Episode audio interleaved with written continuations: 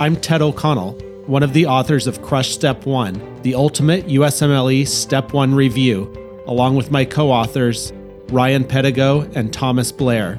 I am also the Chief Content Officer for Inside the Boards. This is the Crush Step 1 podcast based on the second edition of our best selling book. The goal is to provide you high yield and high quality audio content of the book to help you study on the go and reclaim some of the time in your day. We will begin this episode by discussing female pathology, beginning with disorders of menstruation.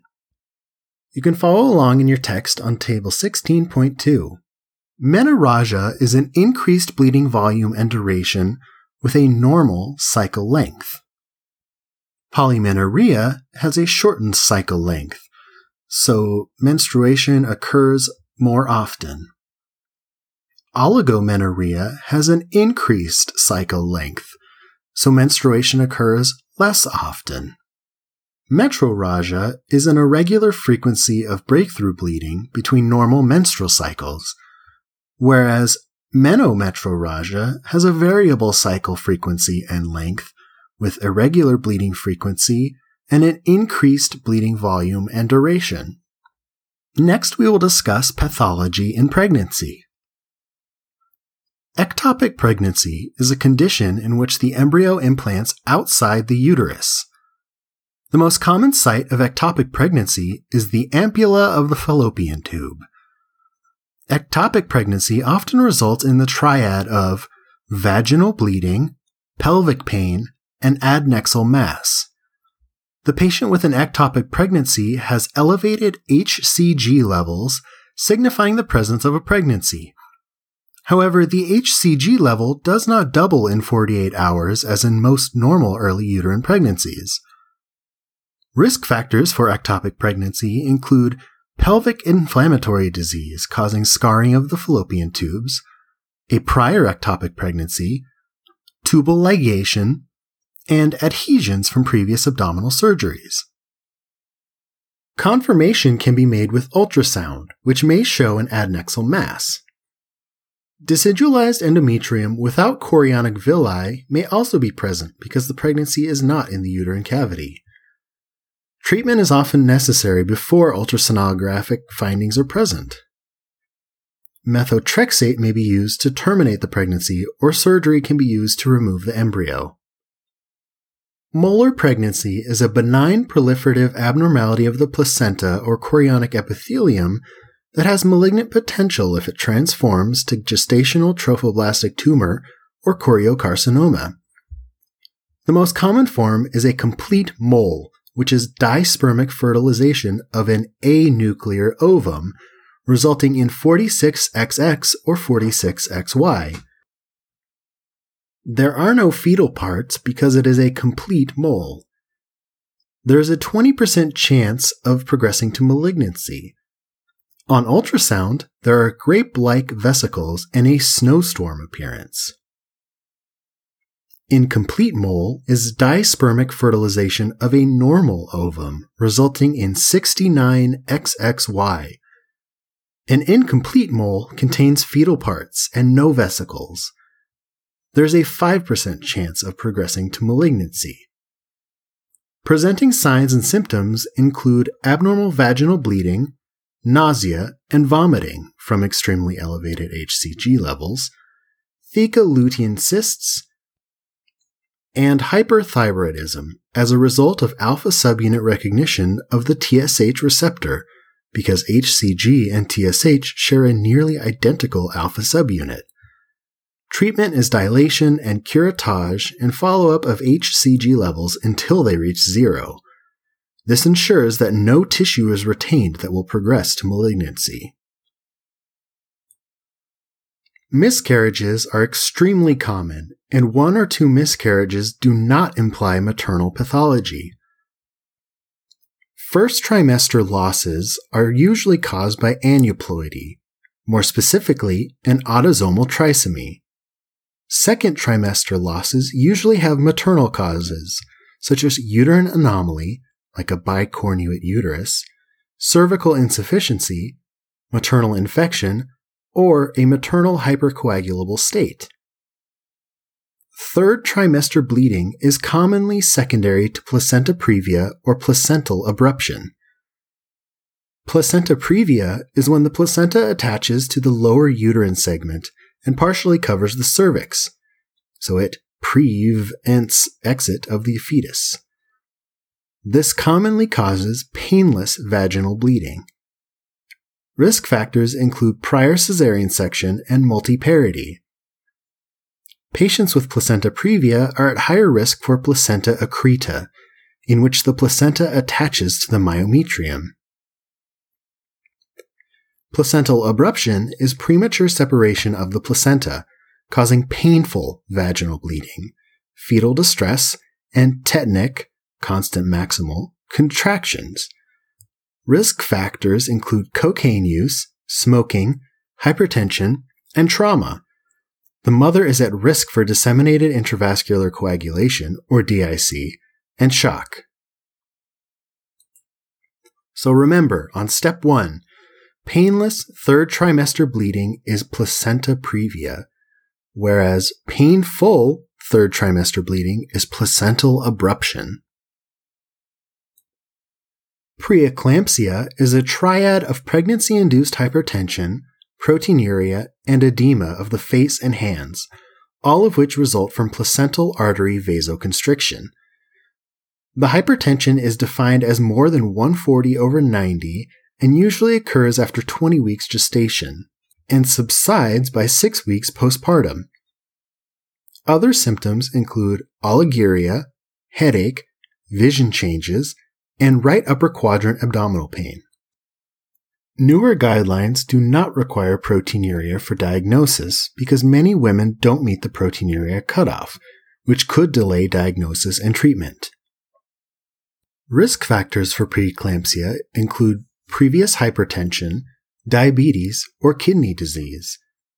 Severe preeclampsia can be manifested as blood pressure greater than 140 over 90 with massive proteinuria greater than 3 plus on the dipstick, or S-HELP syndrome, H-E-L-L-P, which stands for hemolysis, elevated LFTs, low platelets, H-E-L-L-P.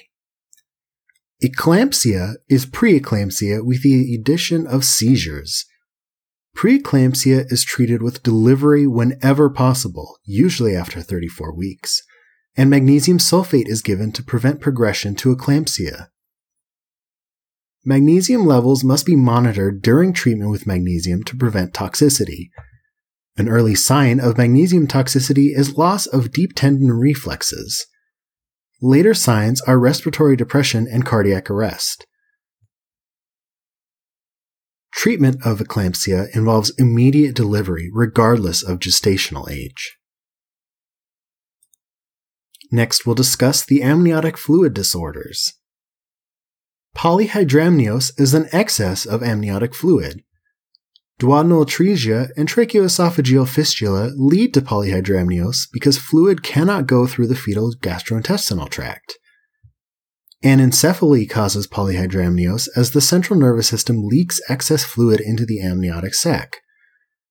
Maternal diabetes is also associated with polyhydramnios. Oligohydramnios is a deficit of amniotic fluid related to urogenital abnormalities, like renal agenesis and posterior urethral valves. Also, premature rupture of membranes or placental insufficiency, caused by things like preeclampsia or post-term pregnancy. Next, we'll discuss benign gynecologic conditions. Middle Mittelschmerz is abdominal pain secondary to ovulation. When ovulation occurs, blood from the ruptured follicle may cause peritoneal irritation. Endometriosis is a condition in which endometrial glands and stroma are located outside the uterus, resulting in cyclic bleeding and dysmenorrhea. The most common sites are the ovaries, pouch of Douglas, fallopian tubes, and intestines, these growths can coalesce into small masses of ectopic endometrial tissue called endometriomas, or chocolate cysts because of their color and consistency. The pathogenesis is thought to be as follows 1. retrograde menstrual flow through the fallopian tubes. 2. Coelomic metaplasia into endometrial cells. Or 3. Vascular or lymphatic spread. Patients may experience dyspareunia, which is pain with intercourse, and are at increased risk for infertility. Definitive diagnosis is by laparoscopy, and treatment begins with oral contraceptive pills. Adenomyosis is endometrial glands and stroma within the myometrium, resulting in an enlarged uterus on bimanual exam. A leiomyoma, or fibroid, is a common benign smooth muscle tumor that is more common in African American women. These tumors are responsive to estrogen and commonly become larger during pregnancy and shrink in size after menopause. They're generally asymptomatic, but clinical findings include heavy menstrual bleeding, constipation, and urinary frequency or urgency. Complications include obstructing delivery or iron deficiency anemia from bleeding of submucosal fibroids. This tumor is commonly stained with smooth muscle actin, Leiomyosarcoma occurs de novo and not as malignant transformation of an existing leiomyoma. Leiomyosarcomas are aggressive, irregularly shaped tumors with atypical mitotic changes and necrotic areas. This tumor is commonly stained with desmin. Anovulation occurs as a result of an increase in the estrogen to progesterone ratio, resulting in unopposed estrogen that puts the patient at increased risk of endometrial hyperplasia and thus cancer. Because there is not enough progesterone, there is no LH surge and ovulation does not occur. Regular menses also does not occur because of the absence of progesterone withdrawal. Therefore, anovulatory bleeding occurs when the proliferative endometrium outgrows its blood supply, resulting in irregular bleeding. Common causes of anovulation include obesity, hypothalamic pituitary abnormalities, polycystic ovarian syndrome, thyroid disorders, and Cushing syndrome. Polycystic ovarian syndrome is a disorder in which there is increased LH and decreased FSH released from the pituitary. The ratio is usually greater than 2 to 1. Because of the increased LH, there is increased testosterone, which is converted into estrogen in adipose tissue. This is why patients with PCOS are at increased risk of endometrial cancer. This estrogen has negative feedback on the production of FSH, thus decreasing FSH levels, which results in follicular degeneration and bilateral cystic ovaries.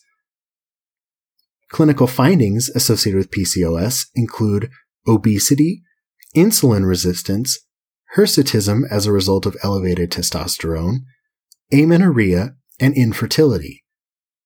Treatment includes OCPs, leuprolide, and metformin. Ovarian cysts are follicular cysts, the most common ovarian mass. They result from fluid buildup in a follicle, usually right before ovulation. They're unilateral and regress spontaneously. Corpus luteum cysts are similarly unilateral and regress spontaneously. Corpus luteum cysts are most common during pregnancy. Theca lutein cysts are usually bilateral and usually associated with molar pregnancies.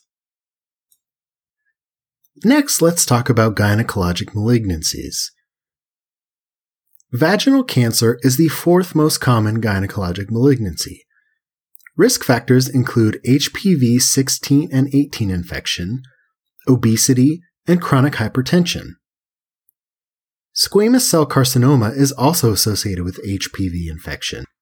Clear cell adenocarcinoma is associated with diethylstilbestrol or DES exposure in utero. Sarcoma botryoides is a rhabdomyosarcoma that typically occurs in very young females, less than 8 years old, and stains desmin positive. The name Botryoides comes from the Greek word for grape bunches, because of the gross appearance of the tumor resembling a bunch of grapes. Cervical dysplasia, or cervical intraepithelial neoplasia, or CIN, refers to the potentially premalignant transformation of the normal columnar epithelium to squamous epithelium at the transformation zone of the cervix. These dysplastic changes are mostly caused by HPV 16 and 18, the most high risk of the HPV types, which inactivate P53 and RB tumor suppressor genes. Risk factors include multiple sexual partners, early age of sexual intercourse, smoking, immunosuppression, and OCP use. Low grade dysplasia normally regresses on its own. High grade dysplasia has a greater chance of progressing to invasive cancer. However, this process usually takes about 10 years. Vaccines are now available that protect against HPV types 16 and 18, as well as other types. Cervical cancer is the least common gynecologic malignancy. The most common tumor type is squamous cell carcinoma. Less common is adenocarcinoma. Patients typically present with postcoital bleeding. The most common cause of death is renal failure from lateral invasion of the ureters. Endometrial hyperplasia is abnormal proliferative endometrium related to prolonged estrogen exposure Therefore, risk factors include nulliparity, late menopause, early menarche, anovulatory cycles, PCOS, and hormone replacement therapy, along with systemic diseases such as diabetes mellitus, chronic hypertension, and obesity. The most common presenting sign is postmenopausal bleeding, Because endometrial hyperplasia progresses to endometrial carcinoma, any woman older than 35 years with abnormal vaginal bleeding requires an endometrial biopsy to rule out endometrial hyperplasia or cancer. Endometrial carcinoma is the most common gynecologic malignancy, with adenocarcinoma being the most common tumor type. Risk factors are similar to endometrial hyperplasia, with the greatest risk factor being a history of endometrial hyperplasia. Oral contraceptives are protective. Ovarian tumors are the second most common gynecologic malignancy. Risk factors include the BRCA1 gene mutation, a positive family history, higher lifetime ovulation due to things like early menarche, late menopause, or nulliparity, and white ethnicity. Oral contraceptives are protective because you get fewer lifetime ovulations. Early disease is asymptomatic, which is why most patients present in later stages of the disease.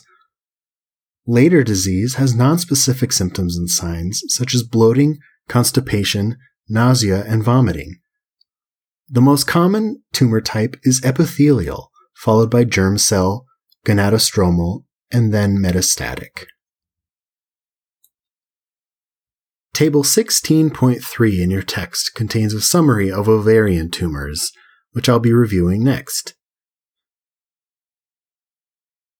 Serous cystadenomas are an epithelial type of ovarian tumor. They're the most common benign ovarian tumor and usually bilateral, and they're lined by ciliated cells. Their tumor markers are CA125 and CEA.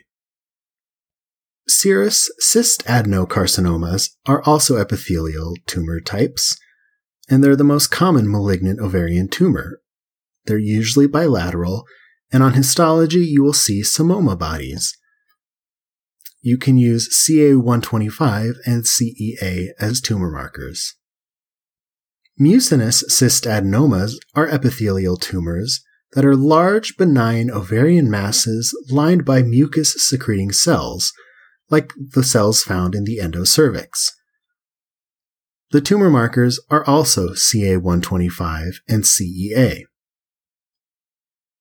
Mucinous cystadenocarcinomas are epithelial tumors that cause large malignant masses that can cause pseudomyxoma peritonei, which is mucinous material in the peritoneal space from seeding of the tumors. Their tumor markers are CA125 and CEA. Brenner tumors are epithelial tumors that are benign and have transitional like epithelium, like in the bladder. You can remember Brenner tumors have bladder like epithelium by remembering that both start with the letter B. B for bladder, B for Brenner. Tumor markers for Brenner tumors include CA125 and CEA. Dysgerminomas are germ cell tumors that are the most common malignant germ cell tumors. They're composed of undifferentiated germ cells with stroma infiltrated by lymphocytes that you can see on histology. Dysgerminomas can be seen in Turner syndrome, and tumor markers include HCG and LDH. Endodermal sinus tumors, or yolk sac tumors, are the second most common germ cell tumors. On histology, you'll see yolk sac cells with Schiller Duval bodies, which are structures that look like glomeruli. The tumor marker is AFP. Choriocarcinoma is a germ cell tumor that is rare and malignant that can progress from molar pregnancy or arise sporadically. On histology, you'll see trophoblastic differentiation. Choriocarcinomas can be associated with bilateral theca lutein cysts and have a tumor marker of HCG. Teratomas are germ cell tumors and come in three forms. Mature teratomas, also called dermoid cysts, are benign and contain cells from two or three germ layers, especially ectoderm. So mature teratomas will contain tissue like that found in hair and teeth.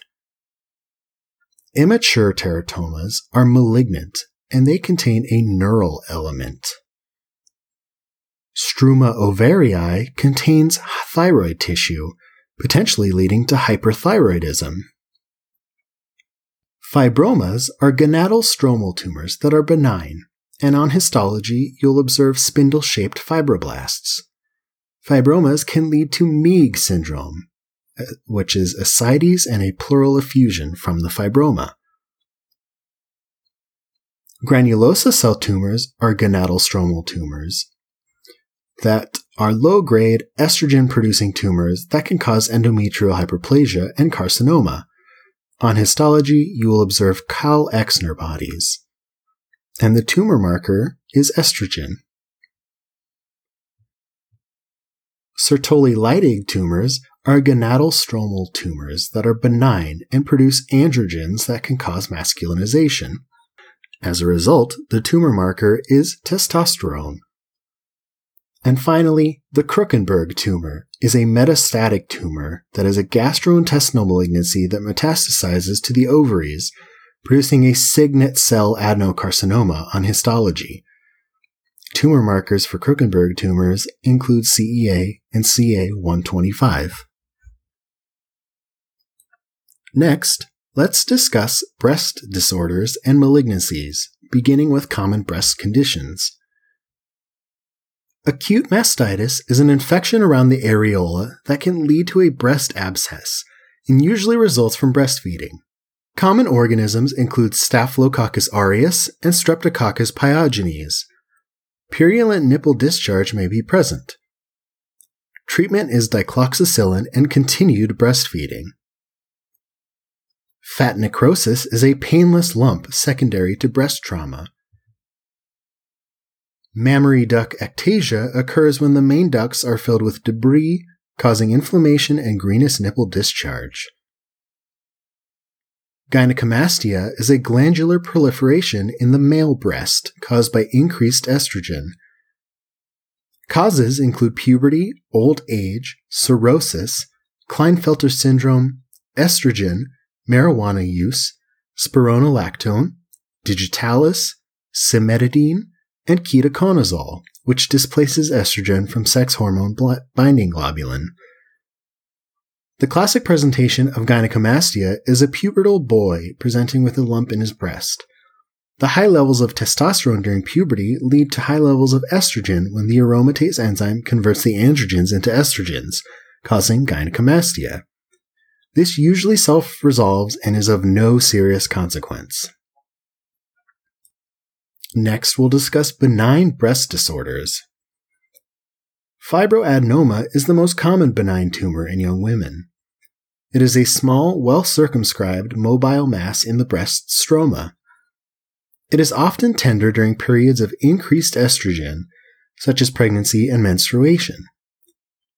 Fibroadenoma does not commonly progress to breast cancer. Intraductal papilloma is a papillary growth within the lactiferous ducts of the breast, usually presenting with unilateral bloody discharge. It does not pose an increased risk for cancer. Phyllodes tumor is a large, bulky tumor derived from the stroma that has malignant potential. Although a fibroadenoma is the most common benign tumor in young women, the most common cause of a breast lump in a young woman is fibrocystic change, which occurs in more than half of women at some point during their reproductive years. This causes multiple lumps in the breast, which are usually painful and vary in size and tenderness with the reproductive cycle. This is often concerning and bothersome for the patient, but is benign. Finally, let's discuss breast cancer, Breast cancer is the most common cancer in postmenopausal women and the second most common cancer resulting in death in women. The mean age at diagnosis is 64 years.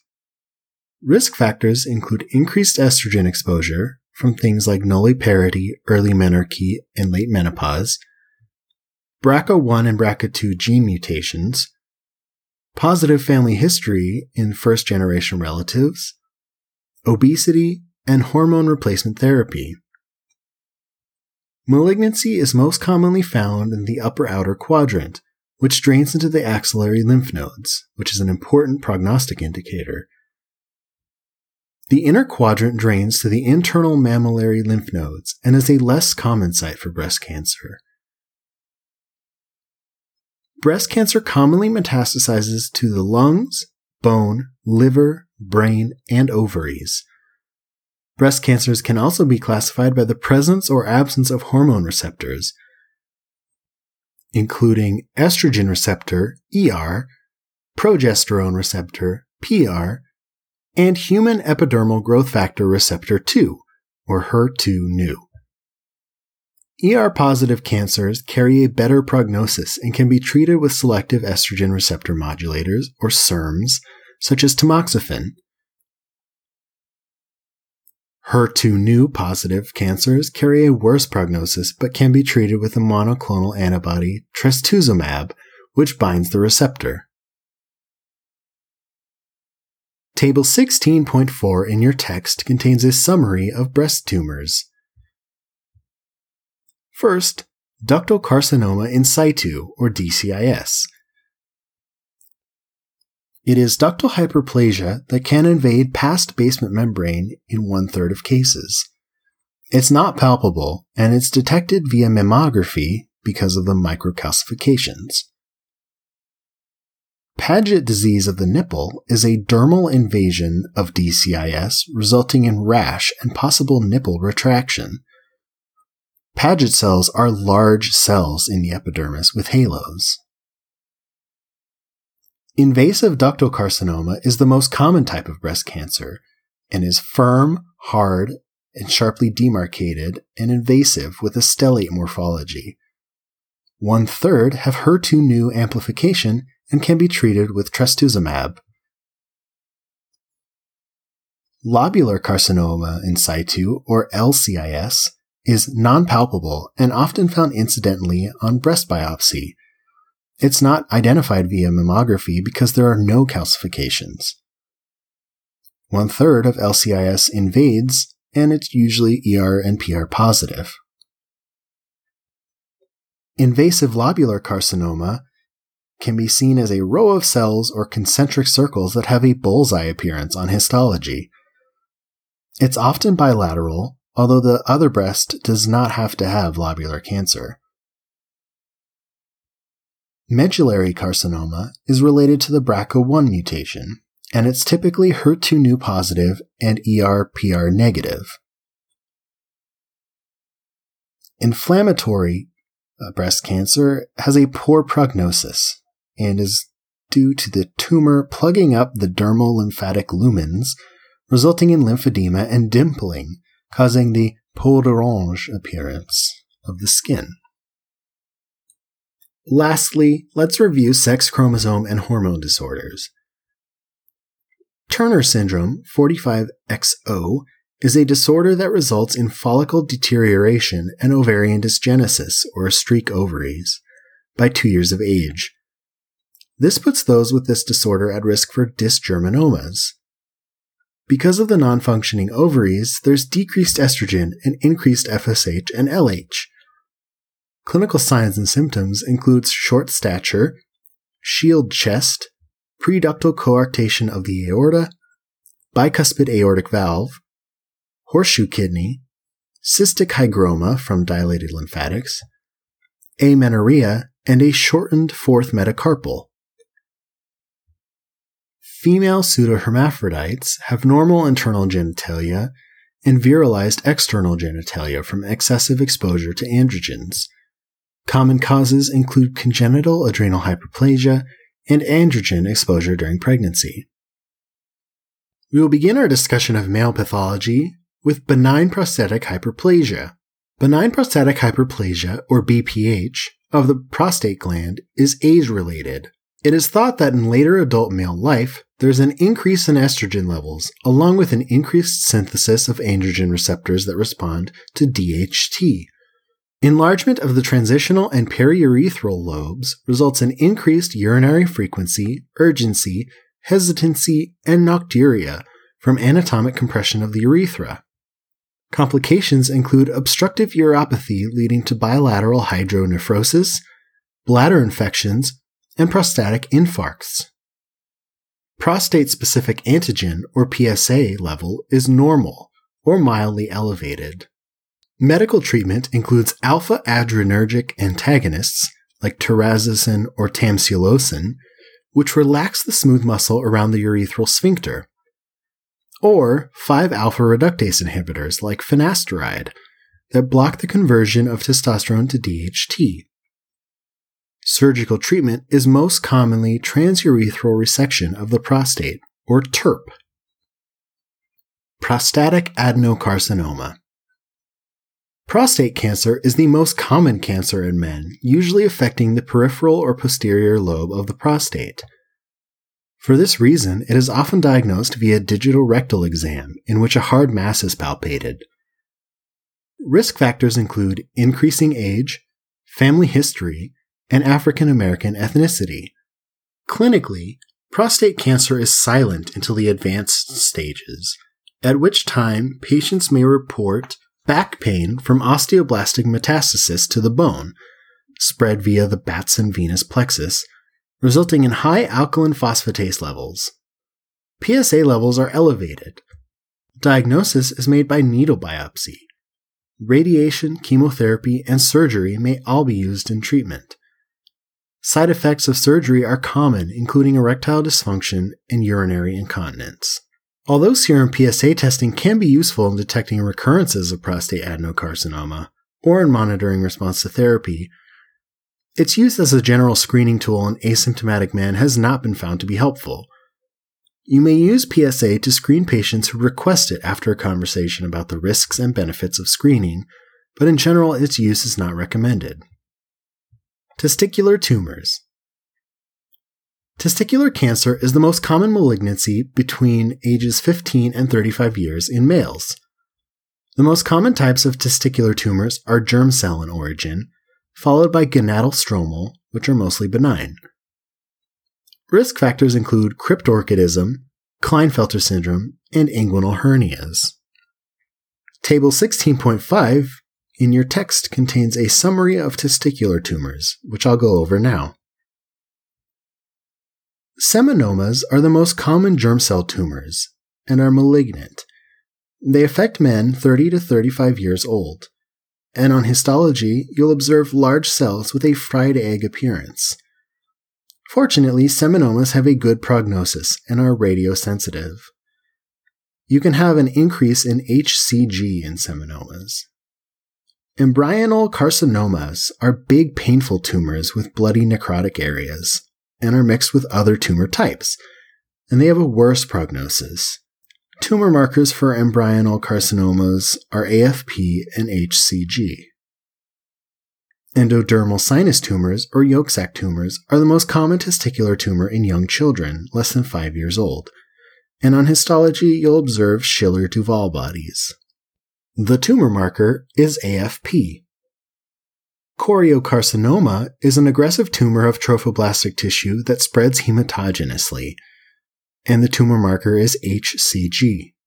Teratomas are benign in children and malignant in adults, and have the tumor markers AFP and HCG. Leydig cell tumors are androgen producing tumors that cause precocious puberty in boys, and on histology you'll observe Reinke crystals. The tumor marker is testosterone. Lastly, testicular lymphoma is the most common testicular tumor in men over 60 years old. You'll observe bilateral testicle involvement, and it has a poor prognosis. The tumor marker is LDH. Penile disorders and pathology. Peyronie disease is bending of the penis caused by fibrous tissue deposition secondary to previous trauma. Priapism is persistent penile erection secondary to sickle cell disease, spinal cord trauma, or medications like trazodone or sildenafil. Failure of detumescence leads to impaired venous drainage and causes compartment syndrome, which can eventually lead to ischemia and necrosis of penile tissue. Carcinoma in situ, CIS or Bowen disease, is leukoplakia or white plaques of the penis and or scrotum that are associated with HPV 16 that progresses to squamous cell carcinoma in 10% of cases. Erythroplasia of Queyrat is erythroplakia or red plaques on the glans penis, also associated with HPV 16. Bowenoid papulosis are red papular lesions on the external genitalia associated with HPV 16 that does not have the potential to become invasive squamous cell carcinoma. And squamous cell carcinoma is associated with HPV 16 and 18.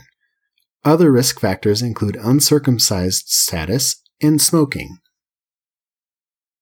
Scrotal sac disorders. A varicocele is dilation of the spermatic pampiniform venous plexus from increased pressure.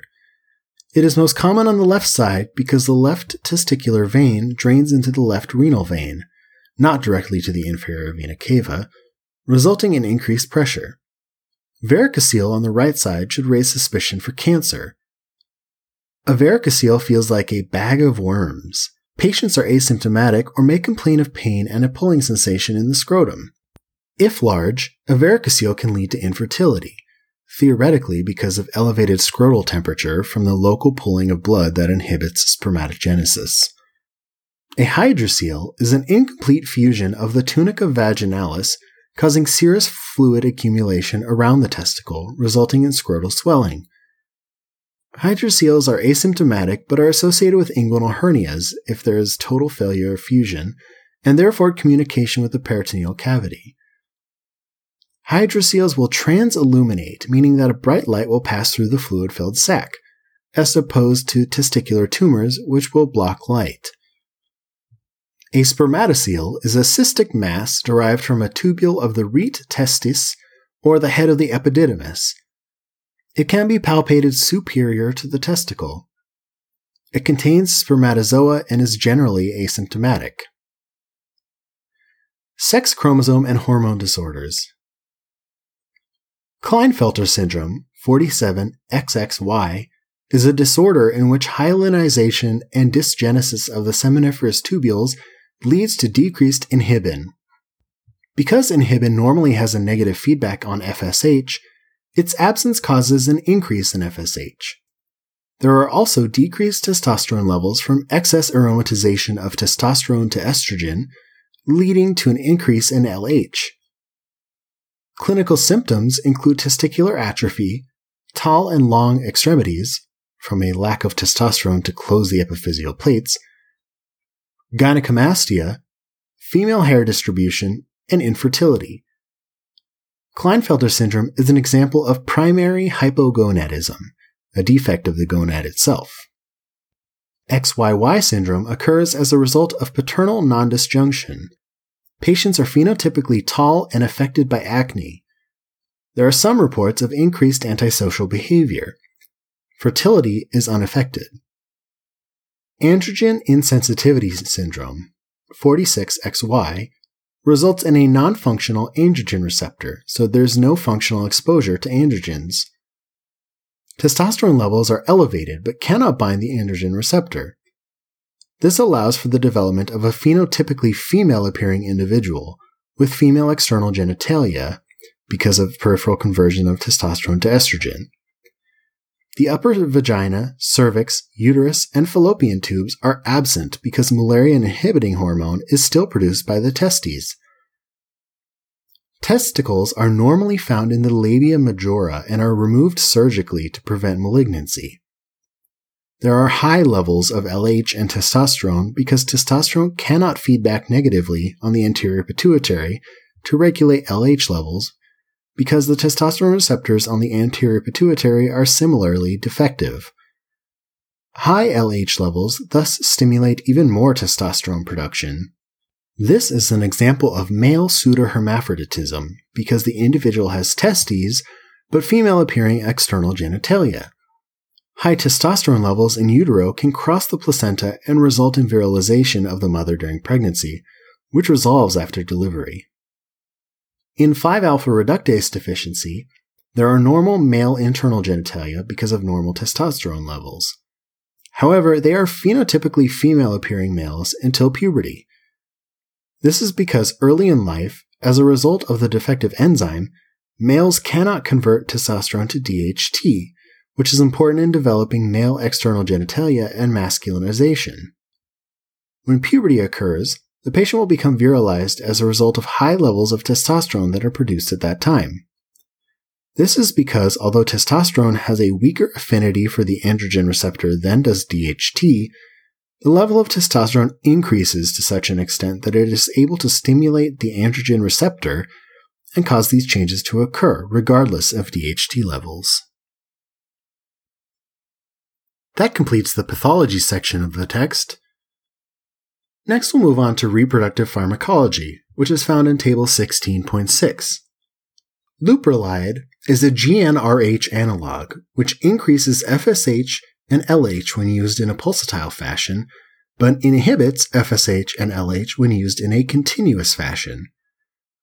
Clinically, in a pulsatile fashion, it is used for infertility, while in a continuous fashion, it is used for prostate cancer, fibroids, or precocious puberty. Side effects of leuprolide include nausea and vomiting. Finasteride is a 5 alpha reductase inhibitor and is used in the treatment of BPH and male pattern baldness. Side effects include gynecomastia. Flutamide is a competitive inhibitor at the testosterone receptor and can be used with leuprolide to treat prostate cancer.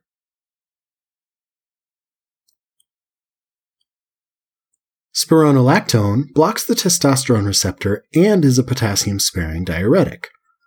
It's used to treat hirsutism and PCOS. Spironolactone also has uses in the treatment of hypertension and CHF.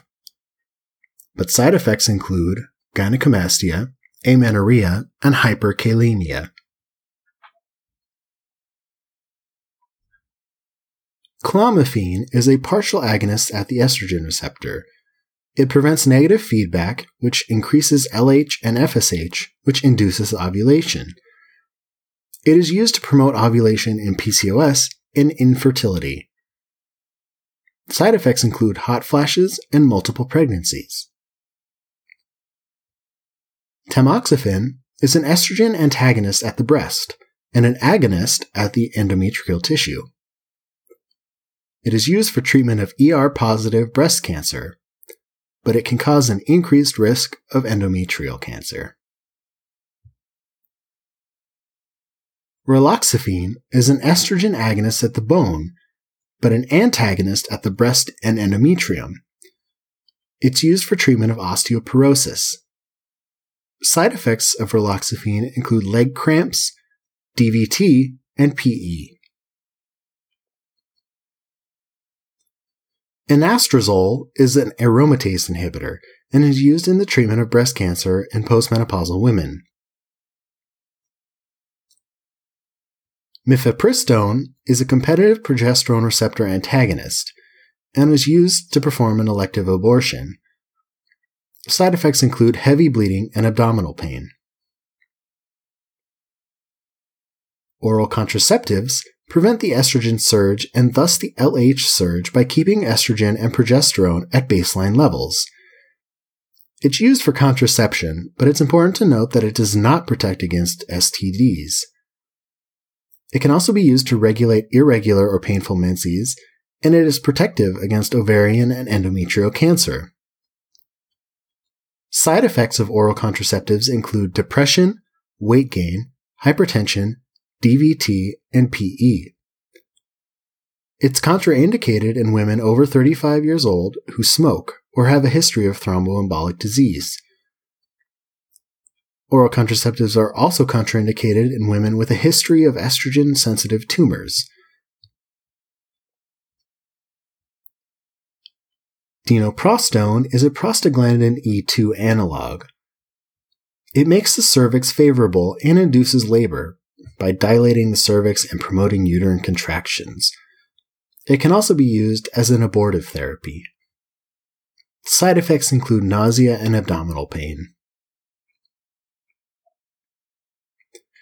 Ritodrine or terbutaline are beta 2 agonists at the uterine smooth muscle and are used to reduce uterine contractions. Side effects include tachycardia. Terazosin and tamsulosin are alpha 1 AD adrenergic antagonists that are selective for the prostate. They're used for the treatment of BPH if urinary symptoms are present.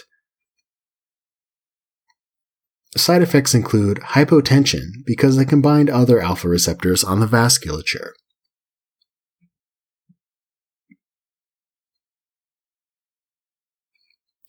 Sildenafil, vardenafil, and tadalafil are phosphodiesterase 5 inhibitors and increase cyclic GMP by inhibiting its breakdown. This causes smooth muscle relaxation in the vasculature. This leads to increased blood flow, which leads to an erection. It's used for the treatment of erectile dysfunction, but can also be used to treat Raynaud syndrome or pulmonary hypertension. Side effects include headache and flushing, and life threatening hypotension in patients also taking nitroglycerin.